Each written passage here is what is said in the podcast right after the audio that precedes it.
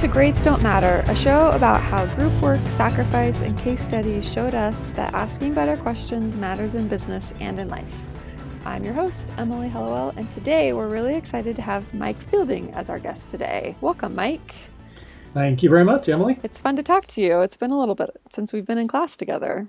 It has been, yes. Yeah. So, Mike is also a graduate of the 2017 Executive MBA class at BYU. He's a sales executive with, with lots of experience in the oil and gas industry and also some background in engineering. Um, so, Mike, today we want to talk a little bit about how you got to where you are, you know, some of the steps along the way in your career, and also, of course, how the MBA program fit into all of that. Great. So, from what I can tell, you started off your career in engineering. What was? Tell me a little bit about that. How did you get into that field? You know, I did. I graduated with an undergraduate degree in electrical engineering. Um, after my mission, my dad was uh, in a technical field and thought that may be a good choice for a career. So, you know, being young and a little wet behind the ears, not knowing what else to do, I just jumped right into an engineering field and turned out to be good. I, I really enjoyed uh, doing engineering work. I did that for about the first maybe 10 years of my career. I actually worked as a controls engineer, so enjoyed that work. That's great. That's really, it sounds really fascinating. Um, but then you made a little bit of a pivot, it seems, and I don't know enough about engineering and sales to kind of understand all of that, but you switched into more of a sales role. What was that transition like? I did, and you call it a little pivot. I would call it a fairly big pivot. uh, in the engineering world, they would call it going to the dark side when you go from engineering uh, to ah. sales. It's it's a it's a fairly big leap when you've been doing technical work and then uh, change that to technical sales. But for my personality and for my career, it truly was the best thing I could have done at the time. And as I look back, it was probably the biggest thing that I've done in my career uh, as far as advancing it.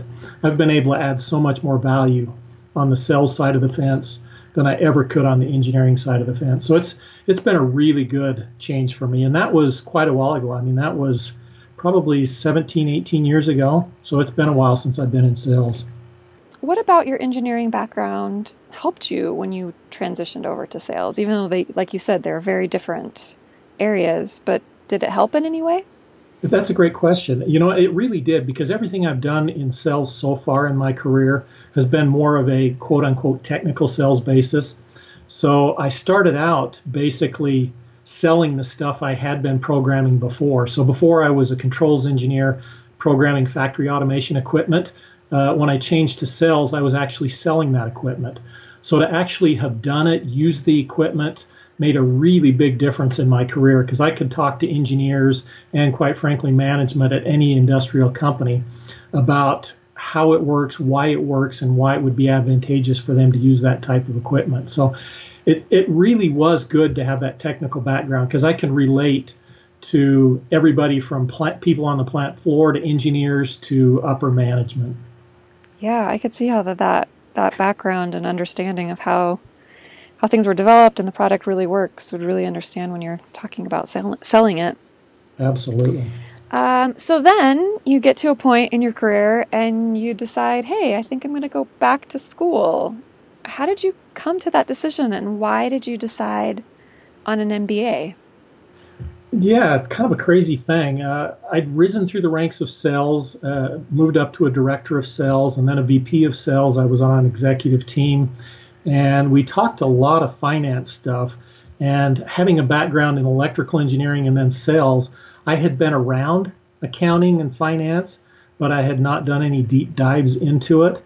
And so at some point, I came to the conclusion that I needed more, even though at that point, I was more than 50 years old, which is fairly old to go back and get a, a, another degree. But I felt I needed it for my career to advance it further. So that's really the big reason. And I knew there was some holes there uh, on that finance and accounting side that uh, an MBA could fill. And so, what made you decide on BYU then? You know, I had a uh, a workmate at that point that was uh, partway through the program. He was just finishing it off and had a lot of good things to say at BYU. I'd attended BYU uh, with undergraduate degree, and I came to the conclusion after looking at several other MBAs. I was down in Texas at that time, and so I was looking at Rice, University of Texas, A&M, uh, even up here at the University of Utah, and just came to the conclusion I'd rather do more of a faith-based MBA that had more of the religious connotation with it, where I could get not only you know the secular education but also the the religious education on top of it. So, like you mentioned, you were in Texas, and at least during the first year of the program, you were one of several members of our class who commuted to school, actually. What was that like for you? That was a crazy thing. Every two weeks, I'd get on an airplane from Houston, Texas, and fly up here for the weekend, to do school, and turn around and fly back down for another couple of weeks of work. Um, yeah, there was a, another person uh, that I flew up with from Houston. And like you say, we had many classmates come in from uh, several areas of the country. So it was a unique uh, way to attend school for that first year, for sure. But your wife is based out of Salt Lake. She is, and that was kind of an interesting year to be down there. I just had a, uh, a small one bedroom apartment. I would be down there all alone. She was up here in our house all alone.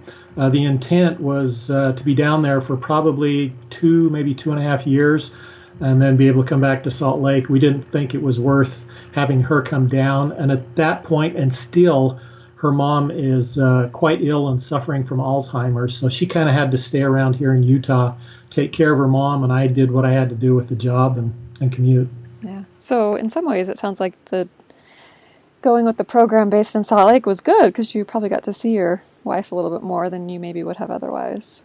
Yeah, I'm glad you noticed that because that would have been tough. If I was at Rice or one of the other Texas universities, I would have been down there permanently. So it was nice to kind of have a respite and come up here and be able to see her every couple of weeks. Absolutely. Yeah, I don't know that many people would describe class weekends as a respite, but I see your point there. For me, it kind of was. That's a strange way to look at it. Yeah, yeah. Well, so, but then about halfway through the program or so, if I'm remembering correctly, you suddenly found yourself needing to look for a new job. You want to talk about that a little bit? Yeah, that's absolutely correct. You know, it's really strange to go from an executive at a company uh, to not having a job, but that's kind of how the oil and gas industry works. That's where I was at uh, you know, knee deep or further in the oil and gas industry. That's the only product we sold was into that industry. And as that industry went south in a big way, there was a lot of companies that went under, and several had to cut back just to survive. And that was us. We cut way, way back uh, to survive. I was one of out of the six executives at the company, there was five of us uh, that got let go, so there was only one that survived, and then about half the rest of the people at the company were gone. So until the oil, oil and gas industry starts to come back a little bit, that that company is going to struggle, unfortunately. Yeah. Was it a surprise to you? Did you kind of sense something might be changing? You know, in the end, when when you actually get that phone call, it is a surprise. But uh, I could sense that something was was coming. To your point, you know, you can kind of feel when things are changing within a company. So I could kind of tell, but even then, when you get a call like that, it's it's still a surprise. Yeah, I'm sure it is. After this happened, after you got laid off, how did you view your MBA experience? You're about halfway through. You still had a year left. Did it change your perspective on the MBA in any way?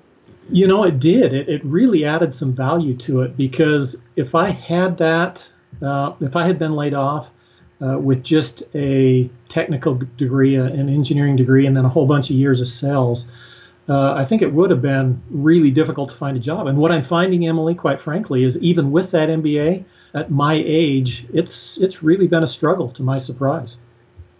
So tell me a little bit about your job search. What have what have you been seeing? You know, what could you tell us about the industries that you're looking in? What have you learned in this experience? It has been a learning experience, and I don't know if it's a good learning experience or a bad one. What I'm learning, but uh, like I say, I was about 52ish, 53 when I got laid off, and coming from the oil and gas industry, I couldn't really go back in that industry because it's really a struggle right now until uh, oil gets back up to a higher price. So I'm trying to transition to some other industry, and when you do that late in your career one of the things I've learned is it really is a struggle. As I've interviewed and had the opportunity to speak with companies for lower level jobs, you know, more entry level or three, four, five years into into the career, uh, I, I have a hard time making progress. And those interviews that I do make progress on, I've made it to the end of uh, three, four, five of those, only to uh, be rejected for having too much experience and having them tell me that I'd most likely be bored and leave within a few years. You know, they'll tell me I'm, I'm by far the most qualified candidate, but they can't hire me. So the lower level jobs I'm struggling getting into, the higher level jobs as you transition to another industry, whether that's software as a service, medical device sales, you know, it doesn't matter what it is.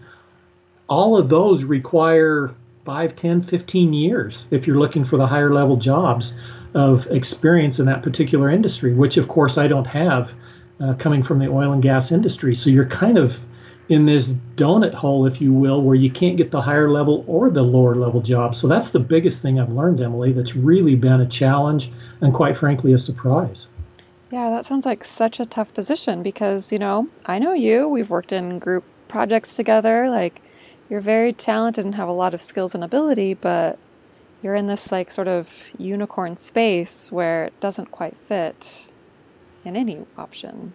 Absolutely. And that's such a strange position to be in to know that I have so much to add to a company but are not even given the chance. Yeah. When you're out there looking for jobs and when you're talking to people, now that you've kind of realized this, you know, realized the position that you're in, does it change how you look at all this? Uh, you know, it changes how I look at it but uh, I don't know that it changes how I go about it. You know, I'm still applying to higher level jobs. I'm still looking for lower level jobs. I'm still looking for those medium level jobs. You know, I'm doing everything I can to look for a, you know, a position that will apply to me. I know there's one out there. Somebody will will allow me to get in and add some value to their company, but it it sure is a struggle right now. Yeah. Yeah, no, and I I mean just in my own job searching, I can just can't even really imagine how a, really a long-term job search how that changes. So one thing that I've noticed in you know our interactions in the last couple months and such that you're always very positive. and I'm sure you have low moments and hard moments where this is really gets to be a drag, but how do you keep keep your spirits up with this long-term job search that you're in? Yeah, you know there are times when it is a little frustrating, but I think for the most part uh, I have been able to keep a positive attitude. I just Emily, I know my capabilities and I know what I can add to a company. If I didn't think there was value there, uh, I may be a little bit more depressed at times, but I know what I can add. So I know that as I get FaceTime with these companies, and if I can just get a get an opportunity, I know I can add value. And I think that that really helps my attitude. That's great. That's a great lesson um, and good perspective to have. So, what advice would you give to someone who is thinking about an MBA and maybe specifically a BYU MBA? Well, I would tell them absolutely do it. If you have the uh, time, and even if you don't have the time, I would make the time. That was one of the best career decisions that I've made. Just as far as an education goes, it was fantastic to be able to meet and rub shoulders with professors was fantastic and then the best part was just to come out of it with uh, 69 other brothers and sisters that I know I can rely on. Uh, through this job search, there's been several that have helped me, you know, get interviews, and I'm so grateful for them. And I know there's more that uh, will help in the future. So I think that's the biggest thing that you gain is such a great network of many other people as you go through the MBA program. Yeah, I totally agree with that. Um, was there a pivotal moment or a key learning or a lesson or something um, from the MBA program that you that's really stuck with you and you've kind of gone back and revisited since then? You know, I don't know that there was an aha moment, but there was several moments as I went through not only the accounting classes and the finance classes with Colby. I just really enjoyed those classes and just ate that stuff up. So, as I look back on my career, I think uh, you know, what it would have been if I would have at least started out that way. Almost have regrets after going through this program that I didn't start out in some, some type of finance or accounting because that fit me so well. When I started out my career, like I mentioned earlier, it was just myself and my dad talking about where do you want to go. And you don't really know when you're starting your career what you're good at or what you would like to do. But as I went through those classes in the MBA, they really seemed to fit. And with my industry experience and my sales experience, uh, it was just kind of an aha moment that that's what I really, really enjoyed doing. So that was it was fun. Really enjoyed those classes. I think that's a great. Uh, I think that's a great experience because it's a good reminder that just because you learn something when you're 15 or 25 or 35, you know, you can still. There's a lot more to learn and more to learn about yourself. Think that's really great. Absolutely. I think that's life in general. I mean, as you get older, I think we all need to stay engaged, and the more we learn uh, the more valuable we more valuable we become. But I think it, it just also helps our attitude in life, helps us stay engaged. Yeah, exactly. Uh, so you mentioned one of the reasons why you wanted to go to BYU is you felt like it might give you a little bit more holistic um, learnings or experience. How has the MBA? So we've and we talked about that a lot in the program. You know, making sure it helps your career, but also your personal life. How how has the MBA so far helped you in your personal life? Fantastic question. Uh, it really has. I mean, there was there were so many moments during the MBA that you go from you know almost crying. I, I, I cried a lot during that program, you know, with with some of the professors and what they would talk about. So you'd go from crying one second to laughing another second. Uh, just some deep life learning that we had. You know, going through the book "How Will You Measure Your Life" towards the end was another life changing moment to see what are you going to do with the rest of your career benefit others instead of just benefiting yourself. So it's those type of learnings uh, that were really beneficial to me. Yeah, absolutely. Yeah, that Clayton Christensen's book, like you mentioned, it's a great. That's a really good one for a lot of life lessons in there. Really good. Yeah. Uh, so I want to pivot just a little bit for a second. Um, one other thing that I think is really impressive with you is that you've spent a lot of time throughout your life um, traveling with your family um, and I believe you have you're you're in a um, you have a goal right now to get to the seven wonders of the world, and you're almost done, right? That's correct. Yeah, we actually do. We uh, as a family will be hitting number six this summer. And my wife and I, this will be number seven. We'll have hit all of them, but I've got to get my family to all seven. So six is the official. Okay, so six. Where are you going this year? Uh, this year we're actually going to Petra, which you know very well. So I'm I'm anxious to get there. Yeah, you'll love it. It's so great.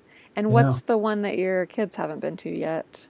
The ones the kid the one the kids haven't been to is uh, the Christus in Rio de Janeiro. Oh. I've been down there a couple times and I took my wife on one trip, so we've actually been there, but the kids haven't. So we'll hopefully do that next summer. That's really cool. How do you think? I mean, all families have traditions. How do you think this tradition of traveling together and lots of international trips, how has that impacted your family? You know, they're they're so much more well-rounded. They understand the world better. Uh, having been in many cultures, that's the biggest thing I wanted them to get out of it.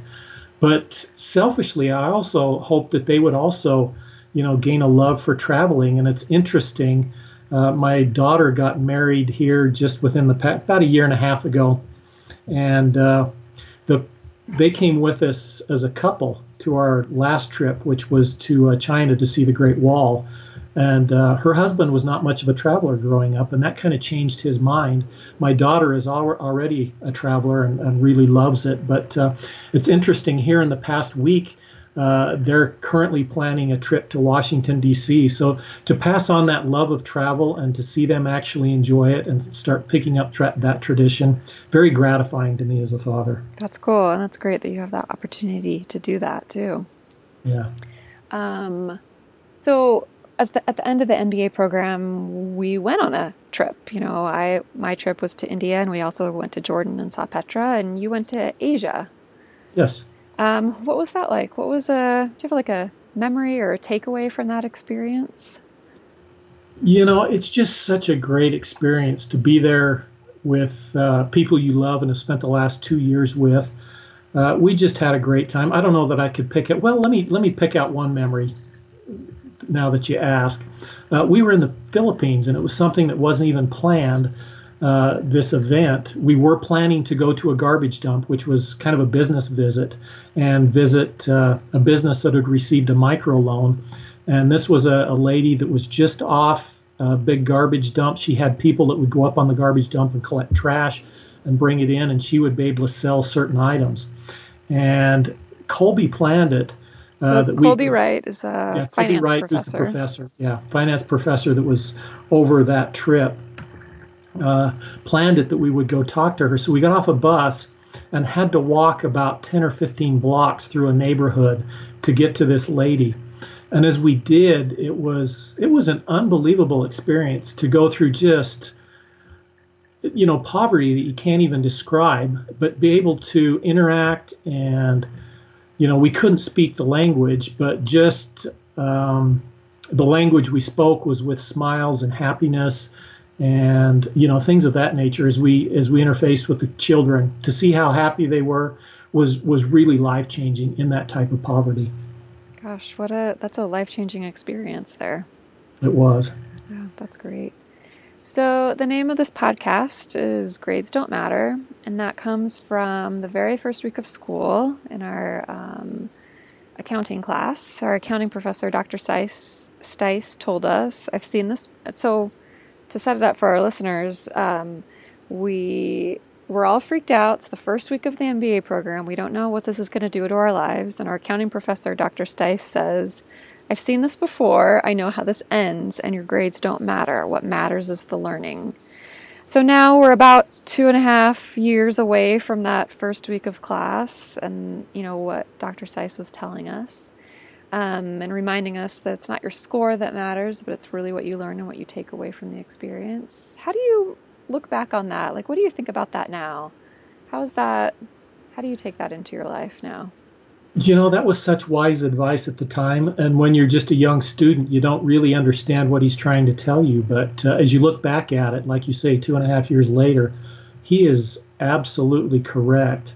It really wasn't the grades. It was being able to interact with your classmates. It was, a, you know, being able to um, dive in and learn as much as you can during your two years there.